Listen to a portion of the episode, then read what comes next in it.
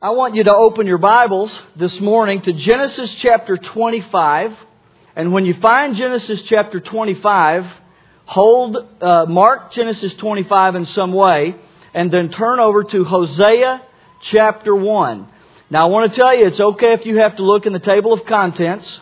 I just did myself. Couldn't find Hosea. It's 12 from the end of the Old Testament. So if that helps you. Uh, we are in a series called Defining Moments. And I was thinking the other day about defining moments. Defining moments do not happen in our lives every day. They happen from time to time, and usually, what is true of a defining moment is that we don't realize we're even in one until later.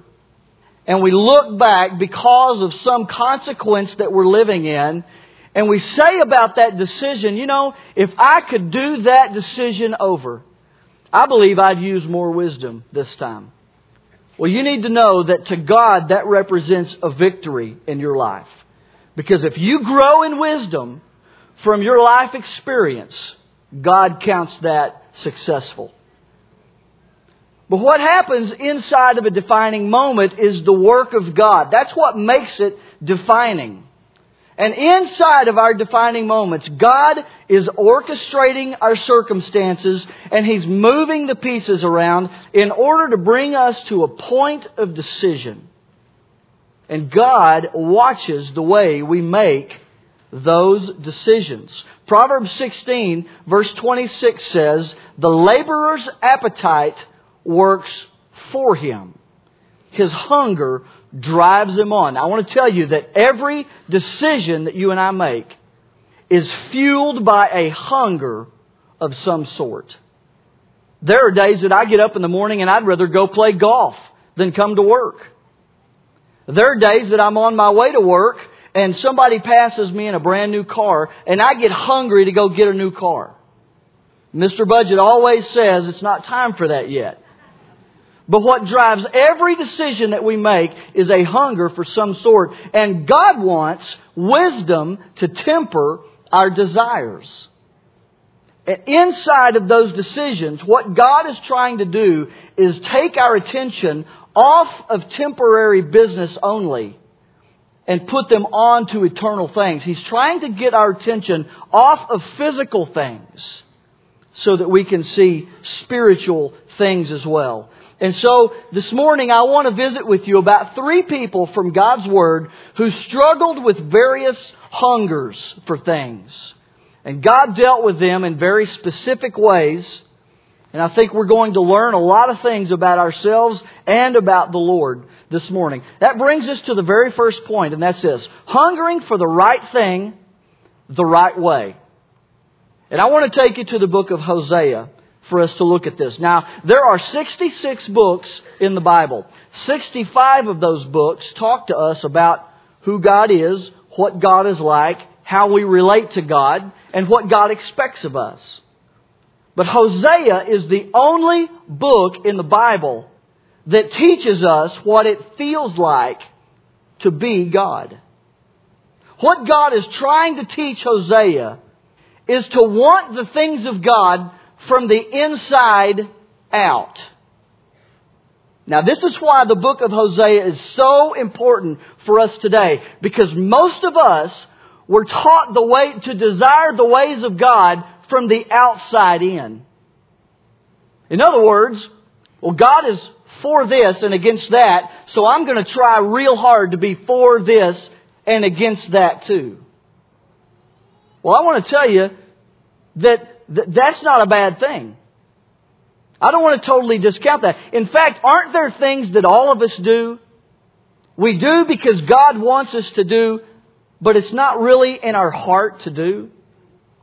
I don't want to totally discount that. In fact, that's better than disobedience. But what if you and I could actually come to the place where we want what God wants from the inside out? That's what God is teaching Hosea. And if you've never read through the book of Hosea, you may be surprised at how God goes about this. Look with me at Hosea chapter 1, beginning in verse 2. When the Lord began to speak through Hosea, the Lord said to him, Go take to yourself an adulterous wife and children of unfaithfulness, because the land is guilty of the vilest adultery in departing from the Lord. And so he married Gomer, the daughter of Diblaim, and she conceived and bore him a son. Now here's what happens. God looks and sees that his people have become adulterous with other gods. And so God calls Hosea, and Hosea goes out and he marries a prostitute. And if that's not bad enough, her name is Gomer. I hope she had a good personality. Because there's a lot stacked against her at this point. And then they begin to name their children horrible names. And I want you to pick up the story with me in chapter 3 because sadly enough, Gomer does not change her ways after she gets married. Look with me in Hosea chapter 3 beginning in verse 1. The Lord said to me, Go show your love to your wife again though she is loved by another and is an adulteress. Love her as the Lord loves the Israelites, though they turn to other gods and love the sacred raisin cakes. So I bought her for 15 shekels of silver and about a homer and a lethek of barley. And then I told her, You are to live with me many days. You must not be a prostitute or be intimate with any man and I will live with you. Now, it's one thing for God to use the imagery of adultery with Hosea. This is not original with Hosea. Both Jeremiah and Ezekiel use the very same imagery in relationship to Israel. But what, what is peculiar about Hosea is that God doesn't just call him to speak a message of adultery, but to go and live these things out in the midst of his people. Scholars call this sympathy with the divine pathos, feeling what God feels. How hard would it be to have a spouse like that and to say, I still want you? My hunch is, is that when Hosea brings this message, He's not just thinking what God is thinking. He is feeling what God is feeling. Now, I went into this just a moment ago, but I want to, I really want to challenge this just for a moment. The reason Hosea is so important to us today is because most of us have been taught to approach Christianity opposite than Hosea. In other words, most of us have been taught to obey God from the outside in, not from the inside out. A lot of times we obey God either because we want the blessings that come with obedience or because we don't want horrible things to happen to us. In other words, we learn to obey God not so much because we love God, but because we don't like the consequences of disobedience. Friends, it is entirely possible to obey God for completely selfish purposes. And I want to tell you that what God offers to every single one of us as children of God is that we can live so closely with Him that we begin to desire the things of God from the inside out. Psalm 37 4 says, Delight yourself in the Lord, and He will give you the desires of your heart. When we live intimately with God, He begins to put things inside of us. And in the context of that relationship, as a good father, He rejoices to bring those things to pass in our lives. Well, turn it, go ahead and turn over to Genesis chapter 25. And I want to transition now to a couple of other guys that really struggled with the things of God in their own personal hunger. This is the, the, the, story of Jacob and Esau. It's a very familiar passage with all of us. It's got a pretty big lead in, and we're going to get to a couple of those things in just a moment. But I want you to pick the story up with me in verse 29. Once when Jacob was cooking some stew, Esau came in from the open country famished. He said to Jacob, Quick, let me have some of that red stew. I'm famished. That is why he was also called Edom. Jacob replied, First, sell me your birthright. Look, I'm about to die, Esau said. What good is the birthright to me? But Jacob said, Swear to me first. And so he swore an oath to him, selling his birthright to Jacob. Then Jacob gave Esau some bread and some lentil stew. He ate and drank and then got up and left. So Esau despised his birthright. Now, most of us have heard a preacher say in the past that Jacob stole the birthright from Esau. Friends, look for yourselves. He didn't steal that birthright. Now, Jacob is no prince in this story, but he stole nothing. The truth is, Esau gave it away. And one of the reasons that it's difficult for us to, to, to, to, understand this story is because of the way it lays out in Genesis chapter 25. I mean, we would think to ourselves, you know what, he's a kid. I mean, look, look down in your Bibles, Genesis 25, look at verse 25. In verse 25, Esau is born. Verse 26, Jacob is born. Verse 27 says, and the boys grew up. Verse 29, the negotiation begins.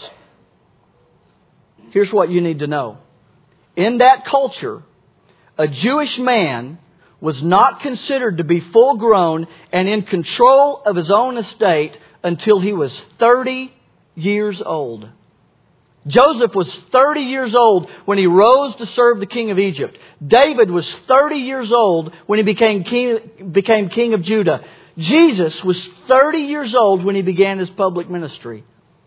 The truth is, Esau did not have the authority to sell his birthright until he was 30 years old.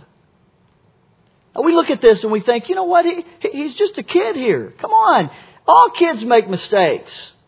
We would even expect this of a 14, 15, 16, even a 17 year old boy. Friends, he is a grown man. And the truth is, he may have been closer to 40 years of age by this time. Now, now I, I want to talk just for a moment about the birthright. We don't have time to go into the birthright in depth today, but I want, it, it's important to know what was so important about the birthright to Jacob. The, the definition of birthright is this. What is given to you by God by virtue of your birth. And if you read through the Old Testament, you, would have to read with specific eyes. There are 12 to 15 very specific things that went along with the birthright. Four are very important for our understanding today. One is spiritual authority in the family. Two, judicial authority in the family. Priests and kings. Are you tracking with me? I've read that in the New Testament as it, as it pertains to you. Spiritual authority in the family, judicial authority in the family. Third is the double portion of the inheritance. Now that's the one we've all heard about, right? We think about the, the birthright. Yeah, we know what the birthright is. That's the double portion of the inheritance. Not so fast, friends. It was important, but the financial piece was the smallest piece of what's happening here. And fourth, this is the big one. Fourth is the promise of the seed through which every nation of the earth would be blessed. It had been promised to Abraham, it had been passed on to Isaac, and it was inherent in this birthright. And even though Jacob and Esau could not have understood everything that you and I understand today about Messiah, they knew this is huge. This is big.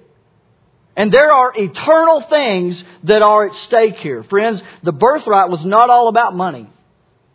It was way more spiritual than it was financial. The difference between Jacob and Esau came down to values.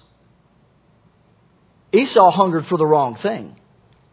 But did you know that it's possible for us to hunger for the right thing the wrong way?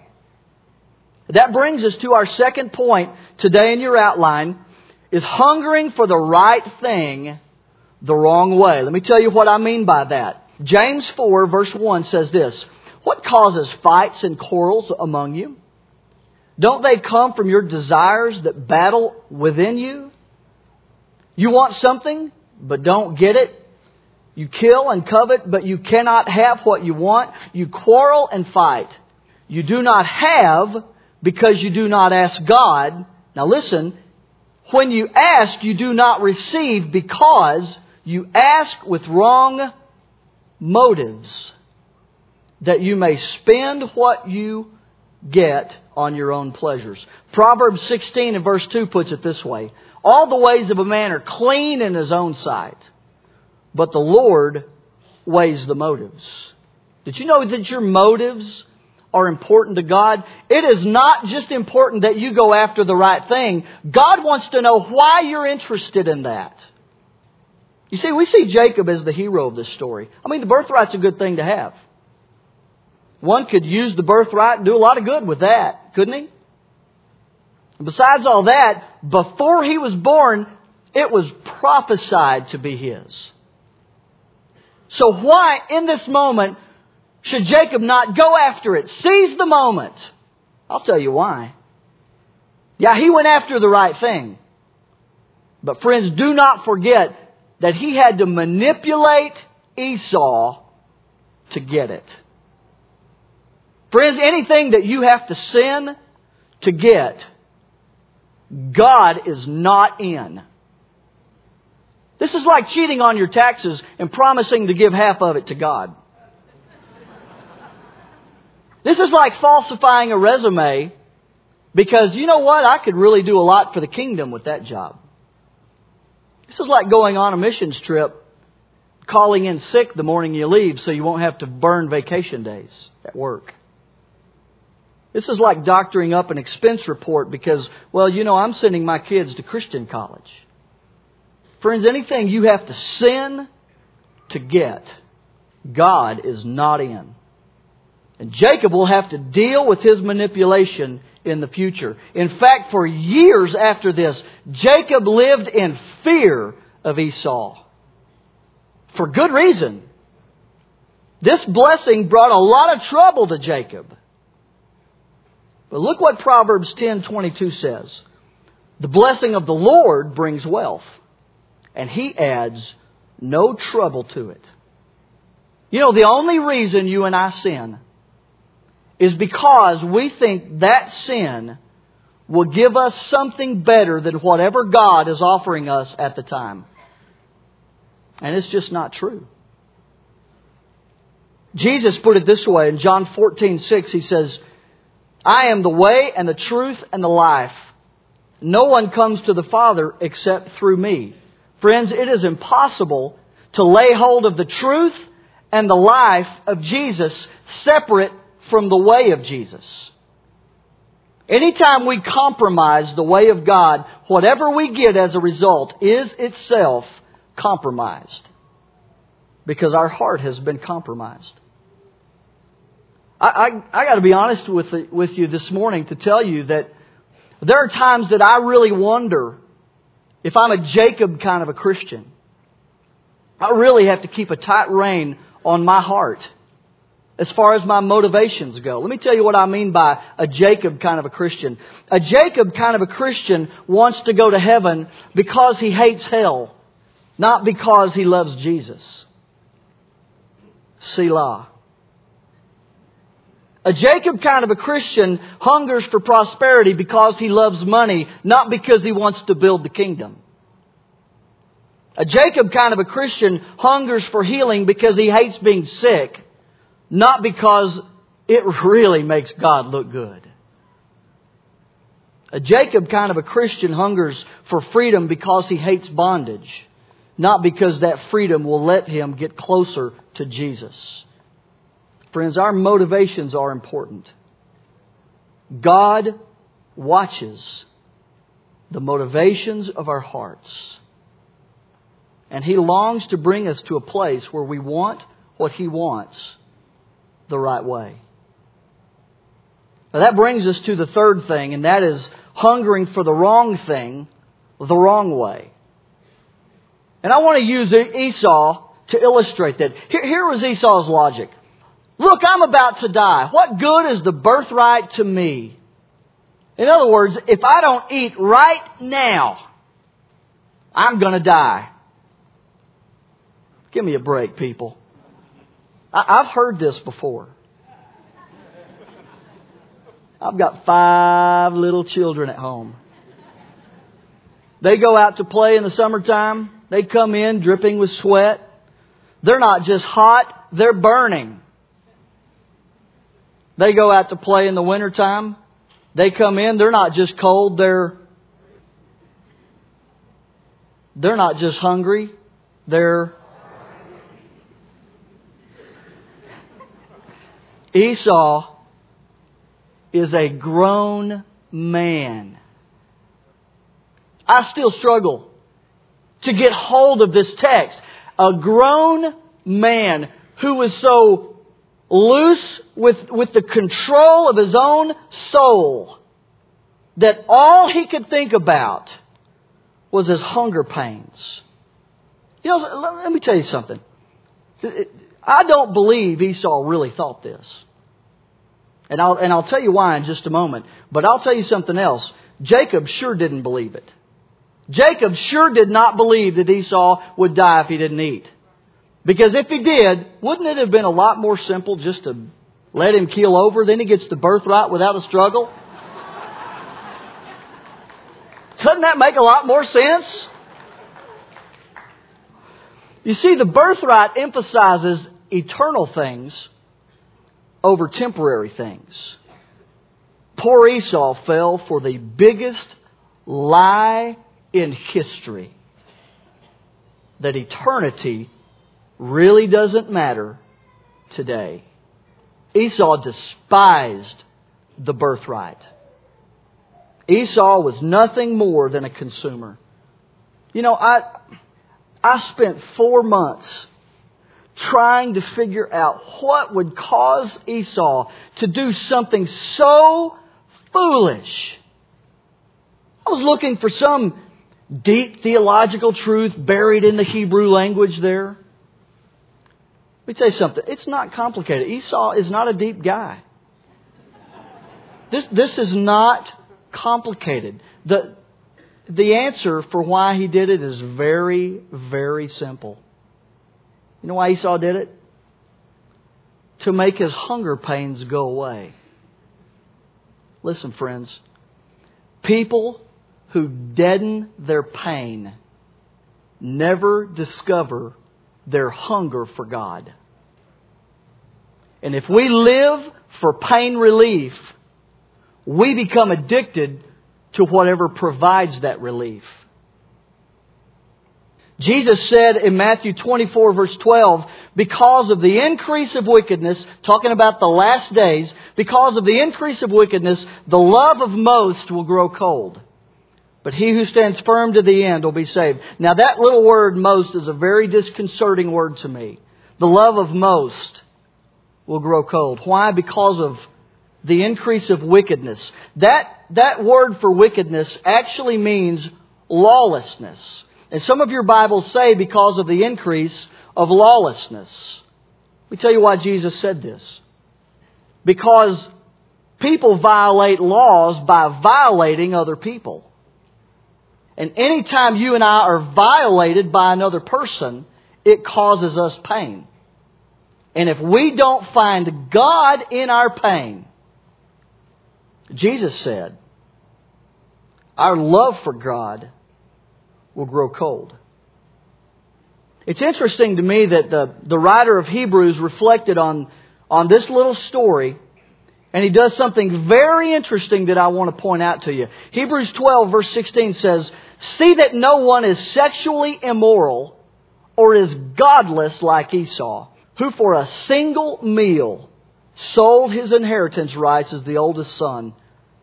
Afterward, as you know, when he wanted to inherit this blessing, he was rejected. he could bring about no change of mind, though he sought the blessing with tears. Now here's, here's what the writer of Hebrews says. Esau hungered for the blessings of the birthright without the responsibility of the birthright. Let me reword that for you. Esau desired intimacy without covenant. And that's why the writer of Hebrews links sexual immorality with godlessness. The definition of sexual immorality is a desire for intimacy without covenant. It's when a person wants the blessings of the covenant without the responsibility of the covenant. And in sexual immorality, a person seeks another person not because of the other person's value, but for personal gratification. Godlessness is when we seek the things of God for our own personal interest and gratification with no regard whatsoever for the things of God. Friends, our decisions really do matter. Our choices make a difference in our own lives and in the lives of those we love. And if that's not enough, one day you and I will stand before God and we will give an account of our lives and that day is every bit as real as today. And when we stand before God, God will say, What did you do with what I gave you?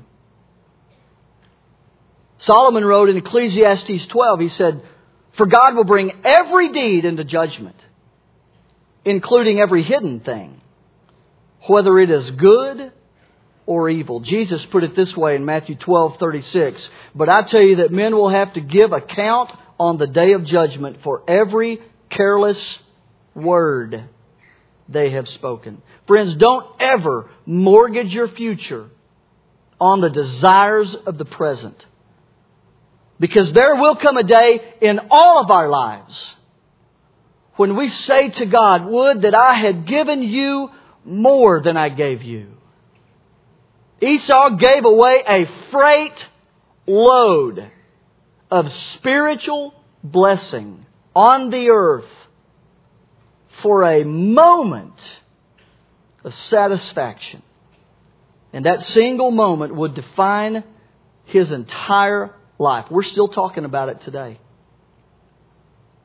I want to close in James chapter 4 with you. He says something that, that captures the essence of this Jacob and Esau story. James chapter 4, beginning in verse 13. He says, Now listen, you who say today or tomorrow we'll go to this or that city, spend a year there, carry on business, and make money. Why, you don't even know what will happen tomorrow. And here's what I'm after. What is your life? You are a mist that appears for a little while and then vanishes. What if God came right now and said, okay, here's the deal. The way you spend the next 24 hours is going to determine how you spend all the rest of eternity. How do you suppose you and I would live between now and this time tomorrow? You think you'd pray through some things? Watch your steps, watch your words. Listen, when we get to eternity, all of our days on the earth will seem to us like a vapor. And it's gone. Don't ever mortgage your eternity for today. Let's bow our heads and close our eyes.